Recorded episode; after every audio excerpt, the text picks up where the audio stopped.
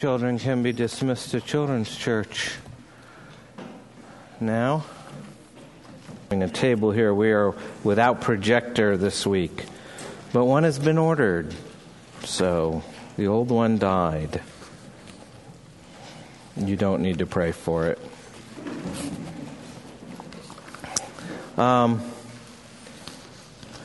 before I start, I have. Uh, uh, two quick announcements. One, there'll be a new members class on August 9th, Saturday. We'll probably do another one in the fall, but if you uh, are not a member and would like to be and are available on that date, please come talk to me.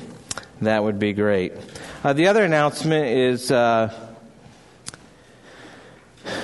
more difficult. Um, many of you remember Guy and Dion Fauché. They were with us for about three, four years, and then about four years ago, they moved to New Orleans and are down there uh, still. And uh, a wonderful couple. They lost their youngest son, Jeffrey, this spring to a car accident. And um, they have four grown children, and Jeffrey was the youngest of them. He's uh, early to mid 20s uh, now, maybe late 20s, Joan? 29 okay, and he was the youngest of their four. Um, was in a car accident and uh, uh, died from the uh, effects of the accident uh, about five weeks later. I just found out this past uh, week. I had emailed them, and needless to say, it's been a very difficult year. And so I think it would be wise for us to pray for them. Mark and Joan, one of you coached Jeffrey, or did both of you? Um, yes, we did. We did. That was a while ago. So, Mark, would you be willing to lead us in prayer for the Fauchés and family? I'm sure the uh, Stephen and Kevin, who are the older uh, sons, and uh, then John. Uh, it's spelled Jean, but it's the French pronunciation, John. Uh, she is uh, was very close to Jeffrey and has now moved down to New Orleans to be with uh, her family. And so, if you would lead us in prayer for them.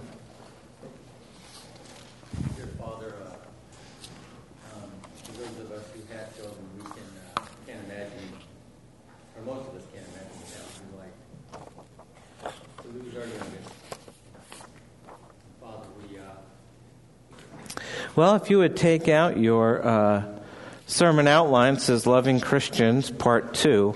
We actually have the same title for three sermons, so there's a Part 3 coming. Um, because that is one of the real emphasis of First John is uh, the idea that because God loves us, we're to love each other.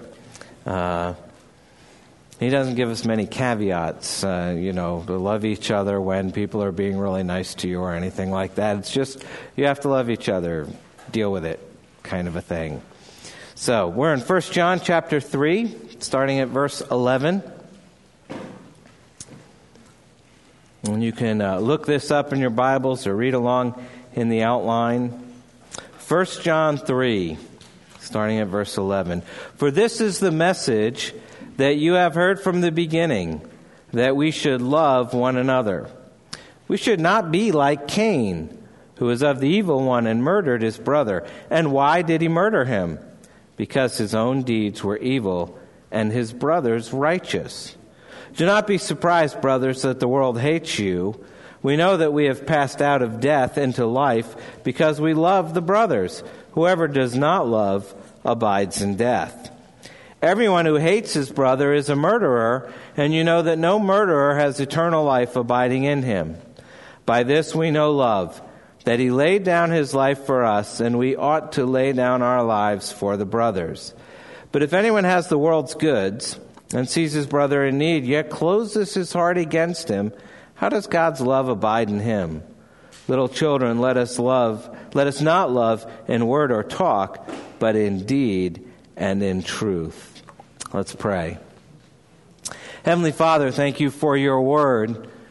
Thank you that it reminds us again of this need for our lives to be characterized by love. Lord, we know that it's easy to hear about that and to speak about that, but it's hard to do that. So we ask now that you would begin to use your word in our lives to make us, to make our lives being more in alignment with your word. And whatever it takes to bring that about, we ask that you would do this for us now in Jesus' name. Amen. Most of you have heard of Benjamin Franklin. He is one of our nation's first and most famous do it yourselfers.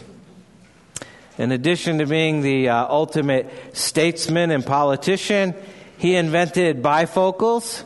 Thank you, Ben.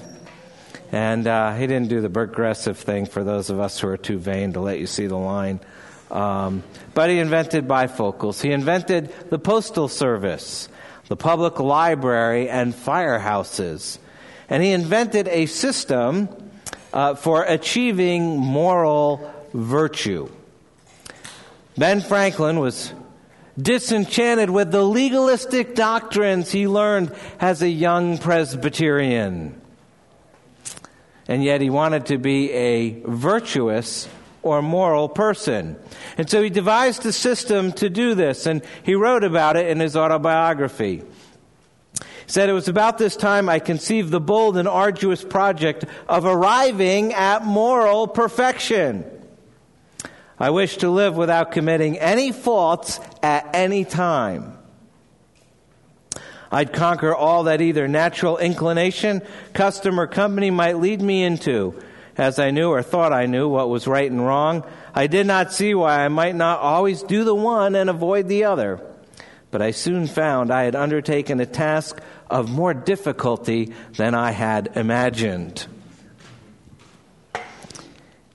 He's creating a system for moral perfection. And so he listed 13 virtues, wrote them down on a piece of paper, they were uh, temperance, silence, order, resolution, frugality, industry, sincerity, justice, moderation, cleanliness, tranquility, chastity, and humility. And he decided he would focus on one quality a week and keep a daily record of how many times he failed in keeping that quality. He wrote, and, and this is sort of a modern paraphrase because he wrote in sort of that old English. But this is what basically what he said. He said, I tried to become a better person by recording my faults on paper, but I failed so often that I ruined the paper, erasing the old faults to make room for recording all the new faults. I ended up having to use sturdier paper. Somehow I became less and less interested in my program until eventually I gave it up altogether.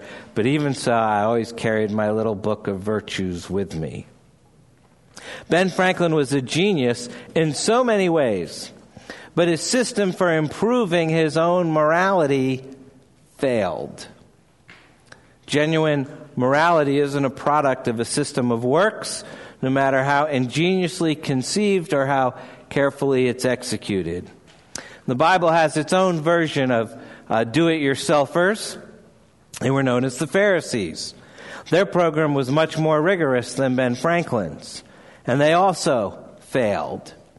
They didn't earn God's favor or God's praise, and Jesus called them hypocrites. They cloaked themselves with a form of self effort and outward godliness, but they were uh, as immoral and corrupt on the inside as they could be. Jesus also said they were whitewashed tombs, clean, shiny, and impressive as marble on the outside, but dead and full of rot on the inside. And so if you hear about that and you think if a genius like Ben Franklin couldn't improve his own virtues, what hope do, do regular folk, do normal folk like us have? I mean, if religious zealots are hopeless failures, what hope do we have? Should we just give up? Of course not. God insists that we lead lives of genuine virtue, of real holiness, of authentic morality. But notice the careful foundation that God intentionally lays out in the very first verse of 1 John. He says, That which was from the beginning, which we have heard, which we have seen with our eyes, which we have looked upon, excuse me, which we have looked upon and have touched with our hands concerning the word of life. When John considers the Christian life, he doesn't direct our attention to a set of rules or to a program or to a how. He directs our gaze to a who to a person, to Jesus. And Jesus is God in, in human form. And as God, He is all of God's goodness, all of God's glory, uh, all of God's holiness, all of God's morality with skin and bones. And if morality is visible, if morality is something that can be done, it's something that Jesus has done. It's who Jesus is. Notice John's language here in 1 John 1. It's, it's very vivid. John says he's seen Jesus, he's touched Jesus, he's heard Jesus' voice. it's going to be a long morning. And he wants you to know that Jesus isn't an abstract set of ideas. He's not a long dead teacher or philosopher. He's a living person. If we have any hope of being truly holy, of being authentically moral, it's because we're in relationship with this living person. Jesus Christ is authentic morality. Now, for some people, morality simply means adopting a lifestyle of being a good person, adhering to some prescribed list of do's and don'ts. Many people think that's what Christianity is just a, a list of do's and don'ts. But such a morality always seems so incomplete and too narrow to adequately uh, address all of the complexities of life. When we try to live within a, a morality based on rules, we feel stifled and awkward. It just doesn't seem to fit. It isn't us, it isn't authentic. And no matter how long we work at it, rules never become a natural part of who we are. We wear rules like a set of clothes that are too small. You tug at the collar and sort of curse the one who made you wear it. And many equate Christianity with this sort of fixed, ill fitting, rules based morality. But really, the Bible offers the only alternative to a rule mongering, restrictive morality. And we find it in 1 John. 1 John offers a morality that springs from the heart as an authentic expression of who a person really is. And we're going to see what that is. But before we do, let's review. Let's go back over 1 John real quick. hmm. This is now the ninth sermon in our series on 1 John. We're in chapter 3. We're doing good. And there's some things that I need to remind you we have to learn from John. Uh, we must know why the church is a community, and then we must be a community. We must know why Christians are loving, and then we must be loving people. And we must know why Christianity is believable, and uh, then act like we really do believe it. We must know why it is Jesus Christ who lives and reigns and is coming again. And we must be able to tell others in a way they can understand. The purpose of 1 John is to expose mere professors of faith in Christ, non believers, and to confirm the true possessors of Christ by faith, believers, by means of the application of certain tests of life. We've already talked about uh, some of those. And uh, such is done with a view to grant assurance of eternal life to, to true Christians. 1 John 5:13 I write these things to you who believe in the name of the Son of God that you may know that you have eternal life. However, John's addressing a problem that existed in the church and that problem was that people couldn't tell who the real Christians were. They couldn't tell the difference between the professors and the possessors who said they believed and who really did believe.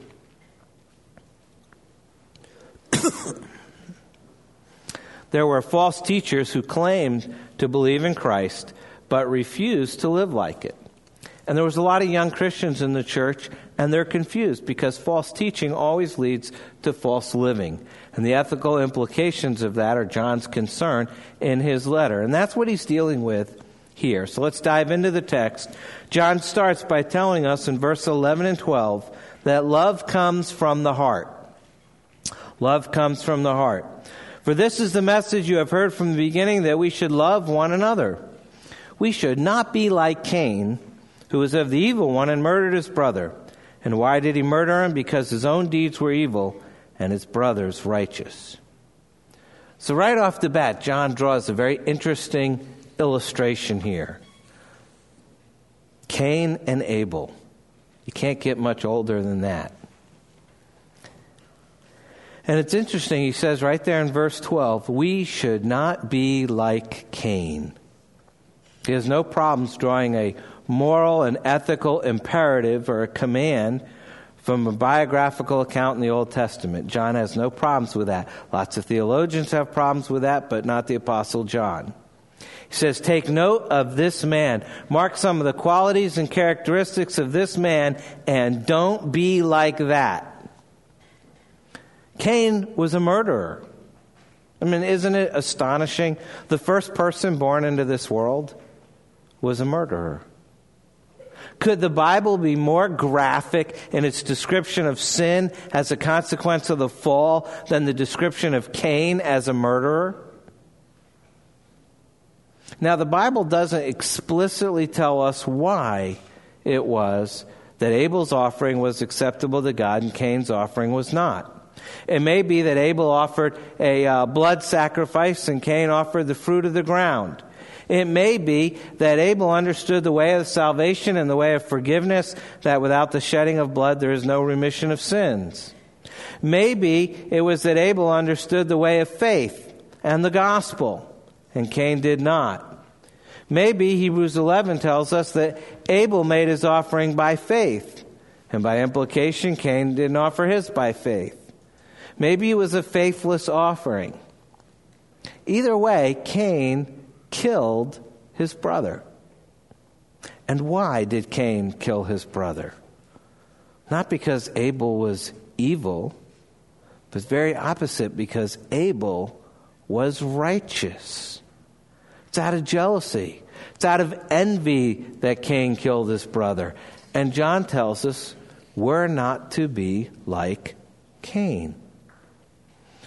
Now, that sounds pretty easy. You first read it. I mean, we don't quite think of ourselves like that, do we? We don't put ourselves in the same category as men and women who've murdered. And yet the Bible is saying, and Jesus is saying, and John is saying, that if we've thought hateful thoughts about a brother, we've committed murder. And John says, don't be like Cain, be like Jesus. And generally, I think that we think that we do pretty good at not hating, particularly when we're not driving.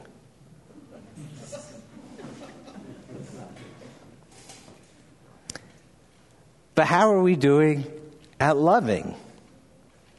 Because love's supposed to be the basic characteristic of the children of God. And if love is the basic characteristic of the children of God, it's because love is an expression of holiness. It's an expression of holiness. Verse 13. Do not be surprised, brothers, that the world hates you. We know that we've passed out of death into life because we love the brothers. Whoever does not love abides in death. Everyone who hates his brother is a murderer. And you know that no murderer has eternal life abiding in him. And now John changes direction. He reminds us if we love each other, then the world will hate us. Haven't seen that on any evangelistic track lately. Come to Christ and you can be hated too. Somehow I don't think the church marketing guys are going to go for that. But he says if you are going to live a life of holiness, of love, of authentic morality, you need to be alert to the fact that there are people who will hate you for that. We see this in John's gospel. We see this with Jesus. John 15, I'm sure you remember this from the few weeks we spent in John. Um, if the world hates you, know that it has hated me before it hated you. Jesus is speaking here, John 15. If you are the world, the world would love you as its own. But because you are not of the world, but I chose you out of the world, therefore the world hates you. Remember the word that I said to you, a servant is not greater than his master. If they persecuted me, they will also persecute you. If they kept my word, they will also keep yours. But all these things they will do to you on account of my name, because they do not know him who sent me. So we need to be alert to a counterfeit morality, which we might even see in church. A counterfeit morality which says genuinely moral things and believes genuine love makes people happy. And that's not an accurate understanding of the life of Christ.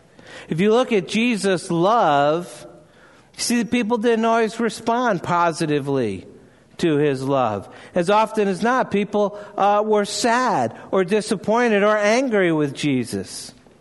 But Jesus spoke the truth. He called sin what it was, and Jesus, for the sake of a better kingdom, disappointed people. Eventually, he was betrayed and crucified for that. The temptation to equate love with making people happy leads to slavery. It's a lack of love because the focus is on self. And I fall into that trap just as much as any of you. I mean, beneath my efforts to love other people, there's always a self that says, please love me in return. And it looks like morality on the outside, but it's driven by a corrupt, uh, utterly selfish uh, motive on the inside.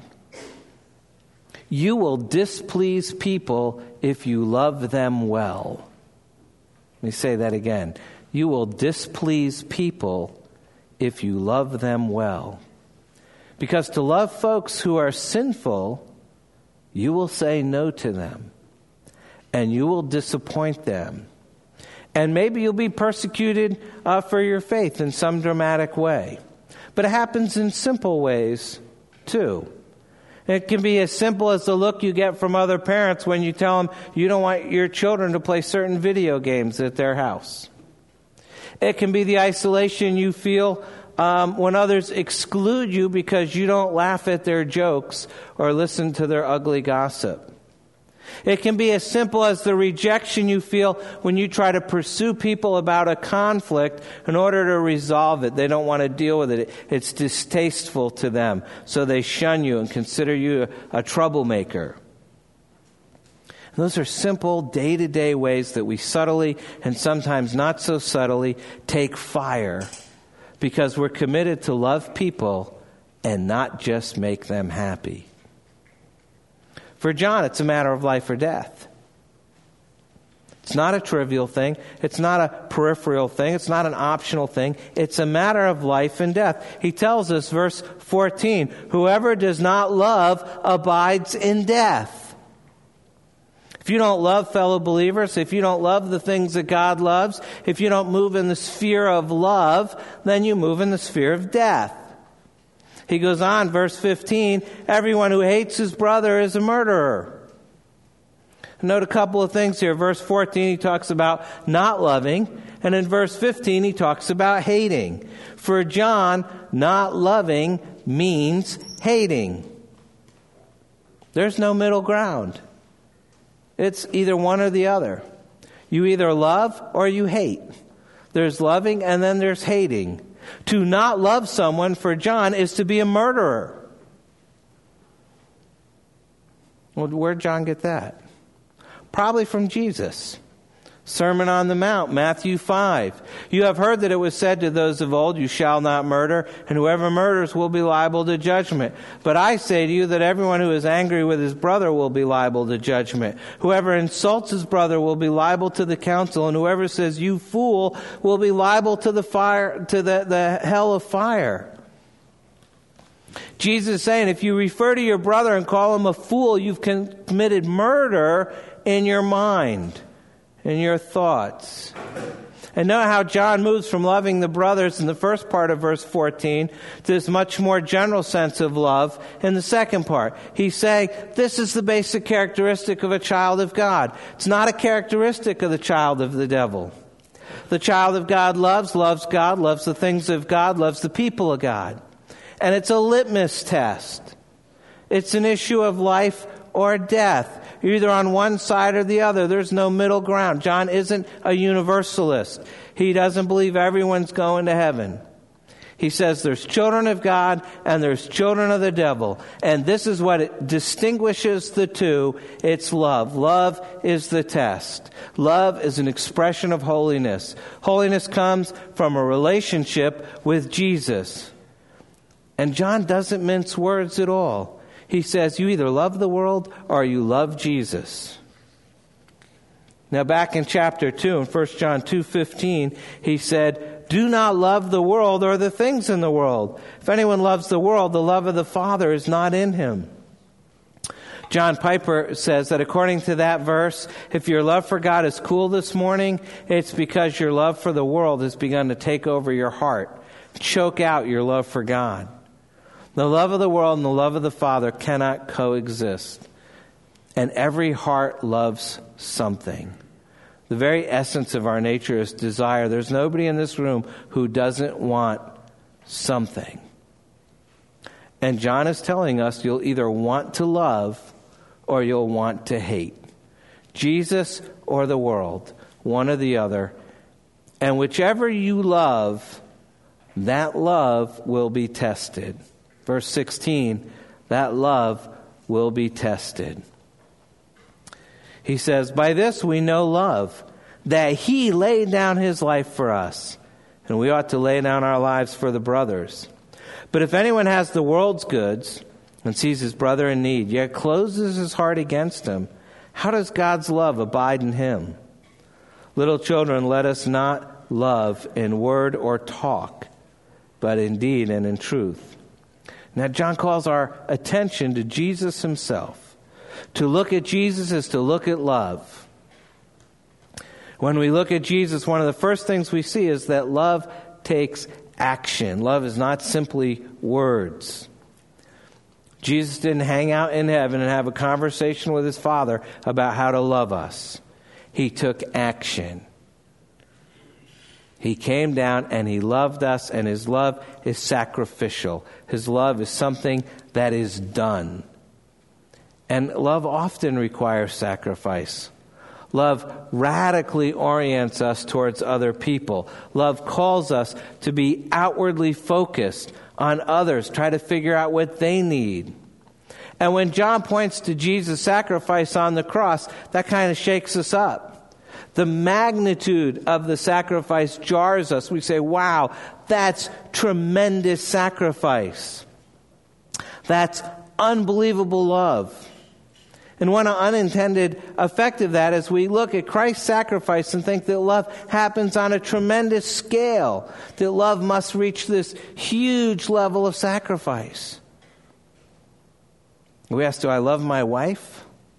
Sure, I love my wife. I'd lay down my life for her. I'd push her out of the way of a speeding car.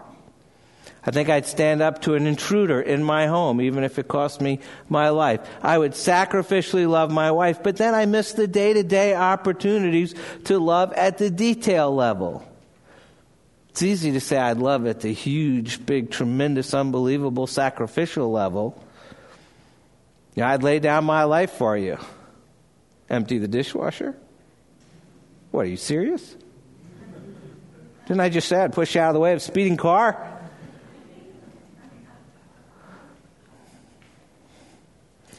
John pushes us to think about the level of detail. Because he goes right from Jesus' sacrifice immediately to helping a brother in need. He points us to that extraordinary sacrifice, but then he points us to simple things. It's as simple as observing what another person needs. Does that a person need clothing, food, transportation? Simple, concrete things. It's not waiting around for the dramatic moments. John takes the sacrifice of Christ and makes it applicable to the utterly mundane moments of life. Just recently, we were on our way back from vacation, and we had to uh, stop and fill up the rental car with gas before we turned it in at the airport, or they charge a whole ton of money. So, went to the gas station. Uh, about a mile or so from the airport, filling the rental car up with gas. And while I'm doing that, this guy comes up to me with a gas can and said he had run out of gas, was out of money, was 10 miles from his in law's house, and he had his pregnant wife in his truck. Would I please give him a couple gallons of gas so he can get her home? What to do? Could it be a scam? Sure. 50 50 whether it was legit or not. But I went ahead and filled his gas can. And then I asked him if he would like a bottle of cold water that we had in the car. Not a great sacrifice, couldn't take it through security, anyways. So I said, Would you like a bottle of uh, water? We have extra one in the car. And whether it was a scam or not, his eyes lit up when I offered him the bottle of water. And as we drove away, I watched him put the gas in his truck and hand the water bottle to uh, someone else sitting in the truck. Was that a big deal? Probably not. Did those four gallons of gas in a water bottle make a big difference in that life? I'll never know. But I'd like to think that along with the gas and the water, he got a little grace, since grace is getting what you don't deserve. And I think that in writing this, the Apostle John was just as interested in little things like gas and water as he was in dramatic sacrifice. You have to start loving others with real deeds somehow. And starting with little things surely isn't a bad way to go. And I wonder this morning, I wonder if God in His providence has made a need known to you. Maybe somebody in this church, maybe somebody who's lost a job, maybe somebody who's been going through some dark providence. And they're in need, and you have the world's goods. And John is saying, here's the test. When all the talk and all the studies and all the sermons and all the worship services are over, here's the test. What are you going to do with that need? you know, when the rubber meets the road, this is it. It's as practical and down to earth as that. Here's somebody in need. God has made that need known to you. What are you going to do with that? John says that's the test. And there's a response that declares you to be a child of God. And there's a response that declares you to be a child of the devil. And what will your response be? Will you be more than you are now. In 1995, the movie The Lion King came out. Yes, 13 years ago. Having watched The Lion King uh, at least 20 times with my kids, I've had a lot of time to find meaning in it. If you remember the movie, uh, you remember that Simba, the son of the Lion King, was framed by evil Uncle Scar for the king's death. And Simba escaped into the jungle and grew up separated from the pride. And he tried to forget everything. He didn't want to remember his past because he felt he was to blame for his father's death. And one night, Simba has a stunning vision of his father, Mufasa, that great James Earl Jones voice. And the Lion King appears to Simba in this glorious cloud and speaks to him and says, You have forgotten me. And what does Simba say? He says, How could I forget you? I would never forget you. And Mufasa replies, You have forgotten me because you have forgotten who you are.